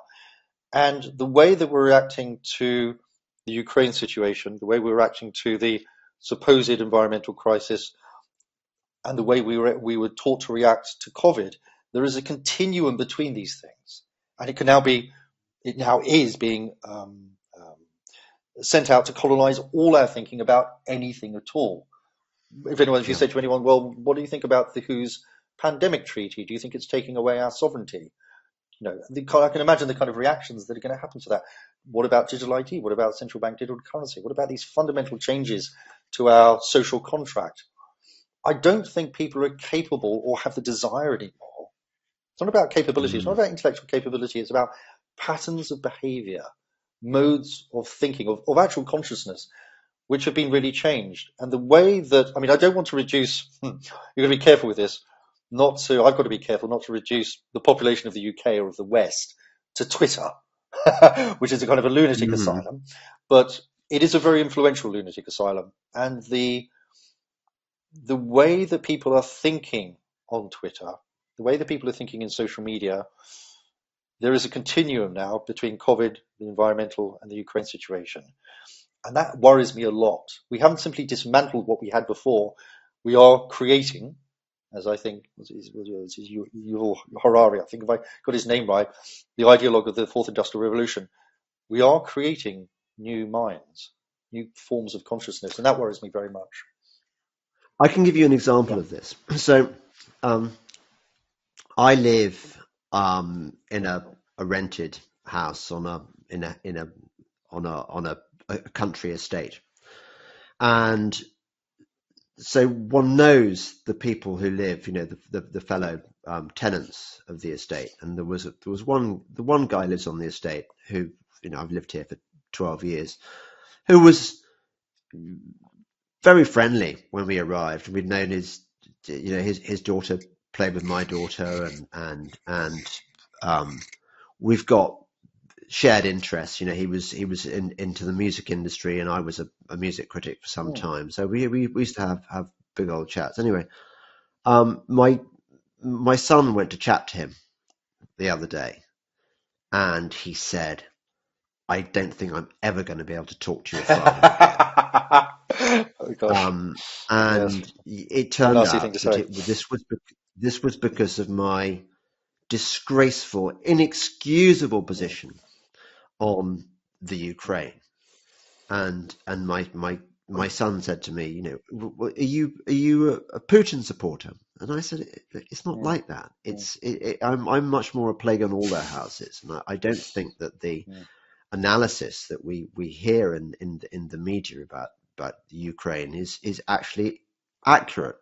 And I remembered, I I, I know how this this this feud, th- this guy, where he picked this up. I'd gone to this gone to this party, um, and in in in the village, and tried engaging two people there, two sort of local bigwigs. One of them, I think, was the deputy lieutenant, whatever the Lord Lieutenant of the county, and the other one was a, was Yeah. you know a title had a, a, an hereditary title. And we were talking about Ukraine and stuff, and I pointed out them that that that, that in in 2014 the color revolution had been staged, staged that the democratically elected president of Ukraine had been ousted by Soros funded CIA backed revolutionaries who also happened to be Nazi. The stuff that one knows Yeah. if one does a, uh, a modicum of modicum of, of, of, of research. And they looked at me with a mixture of contempt and like I was the most ridiculous person Mm. on earth. And they asked me, you know, so what are your sources for this information? And I was thinking, well, what are your sources for your information? You, you, you've just, you've just been brainwashed by this massive psyop. And I'm th- I was thinking about this very angry man who will never talk to me Mm. again. And I'm thinking he's never going to question the sources of information. He's never going to consider, stop to consider the fact that when he drives through the next door village, there is a blue and yellow flag on the, on, on, on the wall. And, and that this is exactly the same programming that in, in the run up to the First World War, when, when Britain and, and Mm. Germany were really natural allies and we had a lot in Mm. common, including our, our sort of Royal flag, when people were suddenly killing Dachshunds because, because because why wouldn't? Because they're German. And and that that we are, as you say, easily programmed. By the way, I wanted to, to point out. Look behind you. Look at look at look at Marilyn's hair and look at her eyeshadow. Look at the Subliminal. I'm subliminally bringing you over. You've been you've been subtly. You are basically a Zelen, you are Zelensky's Uh, yes, definitely. Yeah, right? me and Zelensky, we get on well. We used to hang out in New York in the Yeah. seventies with Andy Warhol. Oh, I those. I tell you what, the the, the photographs of Zelensky. I don't know if they're true, but it wouldn't surprise me. Yeah. yeah. Um, first of all, I want to say, what a disgusting thing for your neighbour to say to your son. What a Yeah. what a cowardly and revolting thing to say. If he's got a problem with you, you should have the have the the courage and decency to come up and tell you at least to your face, and not try to embarrass or humiliate your son against you. That's typical, unfortunately, of the Mm. behaviour of these people, and it's disgraceful. So I'm very sorry to hear that. Um, Yeah. I think the two points. One of the theses of my, you know, my, my first book, The Road to Fascism, is that we're we're moving to a fascist society, and, and to try and learn from this the, the past, and why it's justified to say that. And I think the apart from the flawed, you know, whether someone disagrees or doesn't or doesn't agree, disagrees or agrees with you over one's view about what exactly is going on in Ukraine, which I'm willing to bet most of the people on Twitter didn't even know where Ukraine was or was even at a war. You know, up until uh, we were told we were, you know, going to a war with them or something. Um, whether whether or not you agree with it, the the not just the willingness, the eagerness, the joy, which almost everyone has taken, and particularly liberals, in this process of dehumanizing the Russian people and their culture, Yeah. I find utterly abhorrent.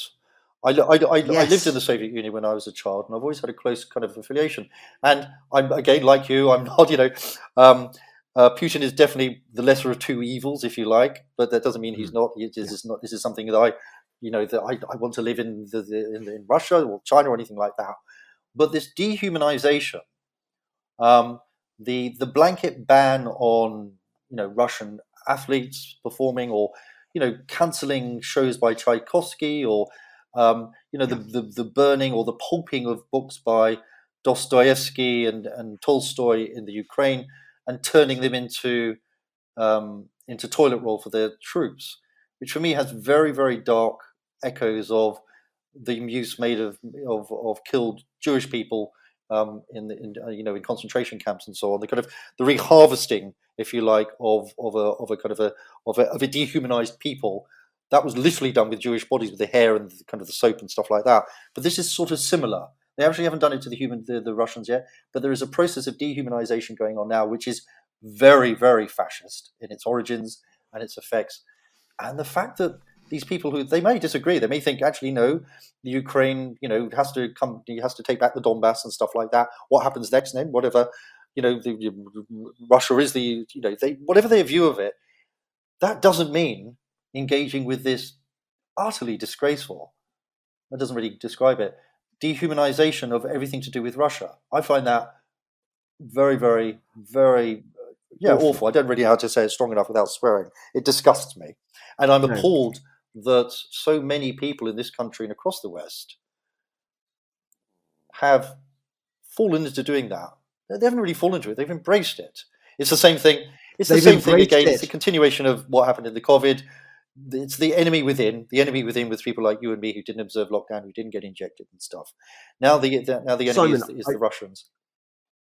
I just wanted to agree with you so strongly on that point. I, I think one of the most upsetting experiences I've ever had on social media was about 18 months ago, I think, when footage emerged, proving pretty much beyond reasonable doubt that Ukrainian militia, probably the Azov brigade, were killing Russian prisoners in cold blood.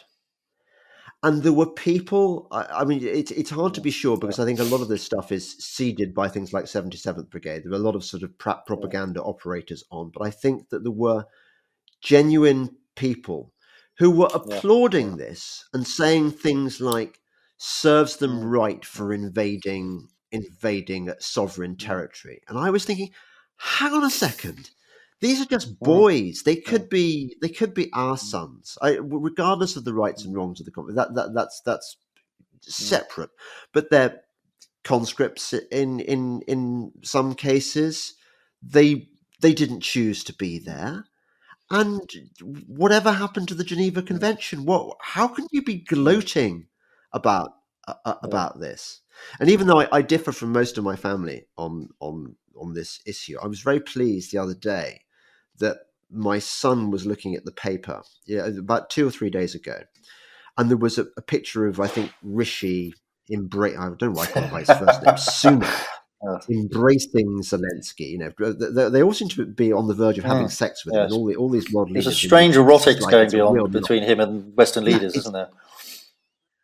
And and it was all sort of feel good copy and isn't this great fantastic but my son pointed out that that you read further down and it was to celebrate the fact that um, suicide drones were being british made suicide yeah. drones were being sent out to to, to to to fight putin i think hang on a second so we are being invited to gloat over the fact that we are sending out this weapon which presumably when you're in a in a, in a, a trench trying to yeah, avoid yeah, being blown to pieces yeah, by the enemy's artillery, and these drones come and they sort of dive down and they they kill you, they blow you to pieces. So like the whiz bangs that that blew people to pieces in the in the First World War, which we we've been encouraged to think of as a bad thing.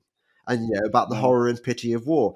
Suddenly, we're being encouraged to gloat and celebrate. celebrate and you, isn't this fun? Yeah, the, I don't. It, there's sick. there's kind of. I mean, we had we had stuff like this. I remember in the the Gulf War, the first Gulf War, when you had um, they used a sort of a surgical, a medical metaphor for what was it called? Kind of was it surgical bombing? It wasn't quite that, but it was something like that, where you had footage shown on the national TV of stealth bombers going across and sort of going beep, beep, beep, and then dropping a bomb on a building, and you knew the people in the building. This bomb was going to kill killing people, and I thought that was a level yeah. of you know because the Vietnam War was so visceral. You know, this time the media wanted to take control over this, but they, it was still mm. kind of hmm. quite abstract in a way. It was a building; you didn't actually see people, people being killed. But now you, it's impossible to go on Twitter without seeing one of these drones hovering over a, a man in a trench who, who we told is a Russian, and they drop a bomb on him, and he dies. It's a snuff. It's a it's a snuff yes, movie, and people are cheering it on. They're they're gloating over it, as you say. Now that that's showing that's demonstration of a level of of being of being made inured to well, it's not about being inured to death because it's not death; it's an image of death. It's about this process of dehumanizing other people, um, and that concerns me very much. Maybe something else I want to get to about this. Um, I saw the other day you. I think you wrote a very nice, very generous article in Conservative Woman when you were questioning the very existence of of a of a of a, of a, of a virus or of a pandemic and so on. And you cited my article, um, um, "Lies, Damn Lies, and Statistics: Manufacturing the Crisis." which is in the second volume. Another plug here, the second volume of this, and it's a, yeah, it's, a, it's, a, it's, a, good article. It's one of my best ones, I think, in which I go through kind of the figures that showed that very, very few people, you know, that most of the people um, who died in that first year died because, as we said, of lockdown and so on. I republished it recently because when the um, I was going to call them the Hancock tapes, but the um, uh, what was you know the, the the the text messages of Matt Hancock and and the other they all came out, didn't they? and the yeah. Telegraph sort of started publishing them, and everyone was like, "Oh my god, this was terrible." They were kind of they were manufacturing things and they were lying to us, and I just thought, if you really think what these are exposing is the full level of the lies or the manufacture of this, you really need to read my article because it kind of grazed the surface. The the the, the, the levels Yeah, of yeah. manufacturing, if you went, Limited hangout. far far greater than that. So I thought I'll sort of a slightly concentrated or condensed version of the article, and I published it in UK column. Um, and I thought I would preface it with um, you know something a little bit different, and I I wanted to talk about this idea of, of manufacturing, how we manufacture things, and I I wanted to make analogies between the manufacturing of the pandemic and the manufacturing of what's going on in Ukraine now. And I went back to um, the first Gulf War, um, and I don't know if you remember, but when that happened, um, the French philosopher Jean Baudrillard, who was one of these people very closely associated with postmodernism, he, he published this, this series of articles called "The Gulf War Isn't Happening," "The Gulf War." You know, won't happen, isn't happening, didn't happen. Three articles which he then put together in a book, and people were outraged at the time. They were like, "How could you possibly say this?" But, you know, we, we see every night on the TV these terrible, this terrible battle going on between, you know, the, the Saddam Yeah. Hussein's Imperial Guard and all this sort of stuff. And his point was that Yeah. this wasn't a battle; this was a massacre by the most powerful nation on earth, with its with its um, with its its coalition against a very small, impoverished nation. And this wasn't this great battle called Desert Storm at all. Was that with the, the right one? I'm not sure. Maybe I'm mixing them up. Yeah. Um, this was a spectacle which had been created by the government and the media for various, you know, to, to justify the West going in and basically stealing all the, war, the the oil and taking over, destabilizing the Middle East and taking over Iraq, which is where we are now in that place. Um, now, I remember when when that came out, when those books came out, the intelligentsia, if you want to call them that, at least the bloody academics, and probably you know some of the journalists as well, they were persuaded by this. It's a, it's an important thesis about the nature of reality and the nature the nature of you know Baudrillard's term is the simulacrum, the simulation of reality, Mm. which had a lot of purchase on a lot of people's minds with you know the right the, the, the beginning of new digital technologies and the you know the augmentation of reality and stuff. Today we've gone way way way beyond those capacities. You know we we know that most of the time we're seeing images of zelensky. They're actually 3d modeling projecting holograms and stuff. The people who've produced that technology and produced the images of, you know happily advertising it. If you go onto google and you put zelensky hologram you'll have someone boasting about it saying we can't be everywhere so we'll we'll create him. So it's quite openly they're quite Feels openly like now talking about the manufacturing of propaganda around this battle. What we're not told, what we're told we can't do though, is even though we are manipulating, we, the media, the governments, the people who control of this of this this, this proxy war, are manipulating our opinion about it and our perception of it. We are not, therefore, on the justification on the basis of that, able to question the foundations for that. They're saying, well, yes, we are manipulating your perception of that because we're right. It's very similar in the COVID thing. Yes, maybe we are exaggerating the deaths a little bit. Maybe we are being slightly overzealous in um, in locking you down. Maybe these uh, these vaccines haven't gone through all the um, you know procedures of taking care of them, but people are dying, so we have to do it. Um, I'm really struck that after all these years, you know that, that, that the Gulf War was a long time ago. It's thirty odd years Mm. ago, and yet we seem to have learned nothing. And all the intellectuals, all the academics who've probably got copies of Baudrillard's The Gulf War Didn't Happen on their bookshelf, they seem to have forgotten everything we know about war and politics and the spectacle and how this Ukraine war, it's, it's almost like the, Ukra- the war in the Ukraine is the first war we've ever witnessed. It's, it's quite of extraordinary. We've learned nothing Mm. from the Gulf War. We've known nothing from the Iraqi War. We've nothing. We've learned nothing from the First World War or the, or the Second World War. We seem to have learned nothing at all. We're told once again that this is a sort of an unprecedented situation, and we must never look back on history to learn anything about this. And this, there's a kind of a willing idiocy, a willing kind of erasure, erasure of memory, of critical faculties, of, of as I was saying before, of reflective thought to think maybe I should look into this. You know, these people saying to you, where do you get this information that actually there was a political coup in 2014? Well, just bloody Google it. You know, have a look at look at it up. It's not hard to find it. Go on, go on and Yeah. hear um, Vicky, what's her name, talking with uh, you know the um, the uh, uh, the the you know about setting up the new you know choosing the new cabinet for the Ukraine in in 2019 and stuff. Yes. This stuff is all out here, but there's but the, but or, or read the Guardian from, from, before the narrative before the narrative yeah. changed. I mean, all this stuff yeah. was out was out there. It's, it's not it, it's not hidden. This is not about data and information. It's about hmm. people's desire or disposition or capability, or again, going back to this term consciousness. These new technologies and programs are about creating a permanently distracted state of consciousness, which I guess what we're trying to do in doing podcasts like this, and in my case, your case, writing articles, me writing articles and publishing books, is to try to get people to be a bit more reflective about this and not respond to everyone who disagrees with them who's got an alternative view with the same process of dehumanization, which is being used to justify what looks like a declaration of war against one of the great superpowers. I mean, I don't know how victory over Russia, what does that mean? What does that possibly mean? I mean, what does that what, what could that possibly mean? And yet nobody's asking that question. You know, if we if we if as uh, Ursula von der Leyen is saying, we will not stop until we defeat Russia. What does that actually mean? What do these terms mean? They terrify me because I can't imagine what a defeated Russia would look like. Perhaps at the yes, top of a big mushroom cloud, but there's no discussion about that. Nobody's considering about that. They're just you're you know, as that very unpleasant man said to your son, you're a Putin apologist if you don't if you don't think if you dare to think about yeah. what those phrases mean. Yes, exactly. Well, I was thinking, you know, that the, the guy on the estate would would clearly happily see my sons going out yeah. to to be cannon fodder, to to be in the meat grinder in this for this pointless war. I'm thinking, well, no, wait a second. What, who's who's benefiting from this? Where's it? Where's it all going? Yeah. By the way, Simon, um, if I may say so, you, you must have been a very good lecturer um, when you were. Uh, what were you? What were you teaching?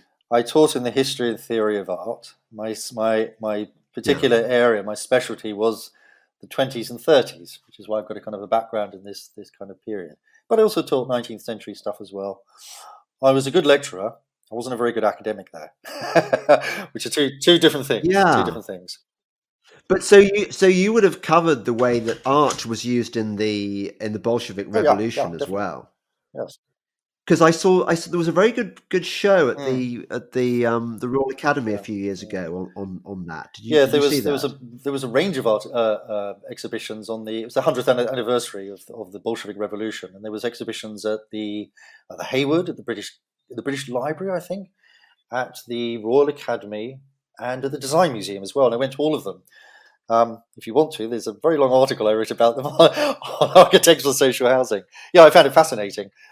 I found it. I found it very interesting about the the UK and I guess certainly the UK had decided to to to mark this historic event, hundred years since this event, which kind of changed the 20th century, um, and how they would how they would kind of do that, how they would go about it. I mean, the Royal Academy show was absolutely extraordinary because it was mostly funded by Ukrainian and Russian oligarchs, who, as you can imagine, didn't want to celebrate the, uh, the Soviet Union or the Bolshevik Revolution. Well, I, I, I, tell you what my, my take home from it was, and I think it's quite germane to what we were talking about today, which was just how few people there were involved in the revolution. I mean, how they they managed to turn this vast, vast country with its huge population, how they managed to yeah. suborn the people in such short space and just take control of the system. And a lot of it was through yeah. propaganda. Yeah. We talked about this last time, I think, because we're probably coming to the end here. When when we come to what can we do, you know, we've discussed in certain depth um, the, the buying up of the checks and balances, the institutional checks and balances to this dismantling of our democracy. We've talked about the role of ideology in convincing people to not question, extraordinary as it seems, people whose very identity about is about being questioning. Academics, intellectuals, journalists, youth, young people don't seem to want to question the state anymore. Um, I think ideology. I don't have any faith in Parliament. We kind of discussed it. We discussed it as a as a kind of a spectacle, mm. Punch and Judy show. Um, it's there to just to convince, to make us think that it actually is a a, a forum for for change, uh, somewhere where our political agency is expressed. It still think I think it still does lie in the in the realm of ideology. Um, we discussed this last time. The takeover, this new great reset, is not merely being done through regulations and laws and legislation. It's not merely a top down thing. Um, the next level that I think is coming along is the level of programs and technologies, digital ID, central bank digital currency, the new agendas, the kind of the agenda 2030, which is being it's been around for a while, but it's being implemented with greater uh, violence, if I think, and autocracy. Um, but there is still a battle that we can fight, which is what we're trying to do today, which is to get people to restart thinking. It's not keep on thinking anymore, is it? It's to start thinking again, and to I don't know mm. to have some to reclaim our minds because it's our minds. We started with this. It's our minds thereafter. Thereafter, the body is merely a vehicle for the mind. If they can control our bodies, for those of us who can't be taken over, central bank digital currency is the next best thing. That's biopower. It doesn't matter whether I agree with central bank mm. digital currency or digital ID. If it's a condition of my citizenship, my ability to get money or travel around, they've got control of my body. But that will only happen if they get enough people get into their minds, and that's what they've done at the moment. The absolute um, penetration of environmental fundamentalism into our parliaments, our education system, our culture, our media is terrifying. Um, and what's most yeah. terrifying about it is that nobody has got the courage, it seems, nobody who's in those systems has got the courage to stand up and say, hold on, we need to start thinking about this. The same way that they won't think about the Ukraine or they won't think about what happened with the COVID crisis. So, yeah, yeah keep thinking, start yeah. thinking again. And that's the field of ideology which people like you and it's, it's, kind of the only thing we've got left in a way. We've got to fight in it. And it is important because, to go back to your initial point, the way the Bolsheviks were able to take over, and whatever you think of, you know, I've got some sympathy with them at the beginning, but by 1929, Stalin had set up a totalitarian system, and the role in all autocratic, authoritarian, tyrannical, or totalitarian systems, the role of ideology is at the very, very center of it. It's at the very center of it. So that's our battleground, I think. Yeah, I agree. I mean, the other thing I'd add to that is that that we've got to just preach, preach, bro. I mean, which is what you've been doing and what I do. I see it as my like whenever my brief forays into teaching, I've always enjoyed communication yeah. because I am a communicator, and you know, I'm, I'm just lucky, blessed to have those skills. But I was talking to this, I was talking to this um uh, this girl the other day who's been involved in the resistance, and she joined the various campaign groups. I mentioned this on a previous podcast. Um, and various of her campaign groups had run out of steam. You know, the, the issues they were fighting for whatever reason, and I said, "Well, you think back to Jesus and the disciples. How did he spread the word? Did, did he say to his disciples, I, we're going to form this action committee, and it's going to be called the Let's Spread Christianity Action Committee, and this is what we stand for. No, he didn't. The, each one of those disciples went and spoke to 12 other people and and the, those 12 spoke to 12 people and so and so on and so forth. It spread by word of mouth. And i i find this that that i've never been a joiner. I've never wanted to join any of these these campaign groups. I think get co-opted very easily um, i've never wanted to be, join join some kind of collective because i think collectives are the problem we've just got to go out there and and and, and speak the word and and just do what we're doing because that's how the message gets across. communication.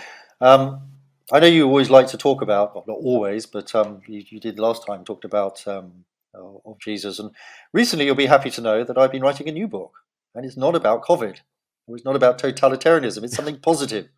I'm about to publish it actually. Um, it's called Notes to Poetry, because um, people have been saying I've been very aware that when I'm criticizing the COVID faithful or the environmental fundamentalists with these apocalyptic visions of the future, which they're using to get everyone scared and therefore compliant. I know that I myself are in danger of falling into a similar kind of apocalyptic form of thinking by saying if we don't combat CBDC or digital ID, we're going to be living in a totalitarian world.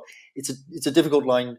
I want to make people aware as much as I can as an individual what yeah. the threats are, but I also don't. I also want them to want them to. I think all of us want to do this. We want to have a positive vision of the future as well. As I've said before, and I'll repeat it, one of our greatest weapons against the enemies of humanity, who are winning at the moment, is this dystopian vision of the future they have for us, which we're told, okay, this may not be great, but it's better than the world falling under, you know, rising sea levels or, or you know, contagion or whatever. Yeah, yeah. We need to use that by painting a more positive picture. Now, to get back to your point, um, my notes to poetry is a selection of writings on poetry because I think poetry is very important to me. It's my, very important to me. I think it's important Yeah. to us. I think the values of poetry are those which are being erased. Um, and my book is about why we should defend those values in a way. But I start off with the first reading I do of poetry is the reading of the Gospels, um, the New Testament. And there's a wonderful reading itself of the Gospels by my old friend Friedrich Nietzsche. And he says, the Gospels is a manual for, I don't know, how to attain the kingdom of God in the here below. Nietzsche has, has no, no truck with the idea that the kingdom of God is in an afterlife. He says it's a manual for how to bring about the kingdom of God, if you want to use that as a, a metonym for a better life, a just world, and a, a better way to react and live with each other. Um, and he did it through his parables, but he also did it through his behavior, through his practice as a human being, which was then Mm. given as a model. He constantly says to his disciples, Go forth and spread my word. Um, I'm not a religious man myself, but I'm very fascinated with uh, religious thought. I'm very fascinated with the Gospels. I think there's a lot of good in it. Um, I agree with you. Organizations, particularly organizations on the left, I can warn you, probably know more about those than you do.